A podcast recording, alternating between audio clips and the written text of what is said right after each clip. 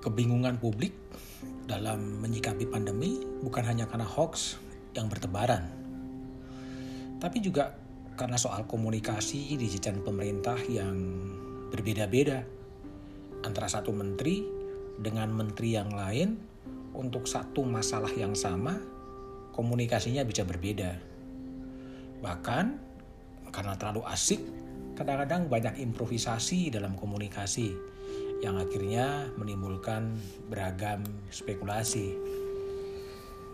Kesemrautan komunikasi inilah yang sebetulnya harus disadari bakal menggerus kredibilitas pemerintahan. Kesemrautan dalam komunikasi kian ditambah dengan berkembangnya di media sosial. Di media sosial, siapa pun bisa ngomong apa pun. Sejauh cara komunikasinya meyakinkan, dia bisa langsung populer dan repotnya dipercaya terlepas substansinya mungkin tidak betul. Gejala seperti dokter Louis membuat dokter bingung, dokter-dokter bingung, publik bingung. Ia menyampaikan sesuatu yang berbeda dengan kalangan dokter. Dipanggil polisi namun kemudian dilepas. Situasi komunikasi saat ini terjadi dalam era post-truth. Kebenaran ditentukan bukan oleh data, melainkan oleh keyakinan Tak peduli siapa yang berbicara, tapi apakah substansi yang disampaikan sesuai dengan keyakinan dia atau tidak. Pemerintah sebenarnya punya peluang besar. Pemerintah punya banyak kanal, punya banyak kekuatan apa pun untuk memberikan komunikasi yang terarah, komunikasi yang benar, komunikasi berbasiskan data. Tapi Masalahnya adalah gaya komunikasi pejabat pemerintah yang congkak, yang cenderung menantang publik, justru menimbulkan antipati. Gaya komunikasi menantang dan bukan mendengar dengan penuh empati dan mau menjelaskan dengan data, itulah yang membuat kesemrawutan dalam masyarakat. Contoh saja misalnya soal perpanjangan PPKM darurat yang ditetapkan 3 sampai 20 Juli.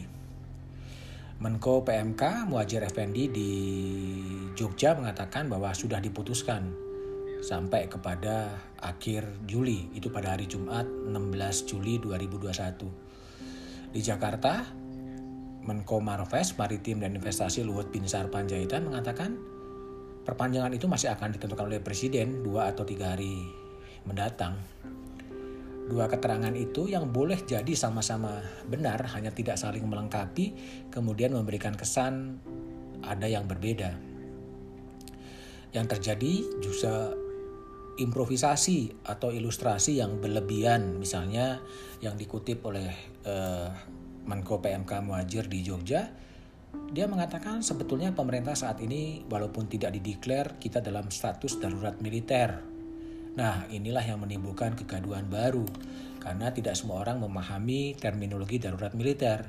Memang dalam Undang-Undang Perpu nomor 23 tahun 59 ada tertib sipil, ada darurat sipil, ada darurat militer, ada darurat perang.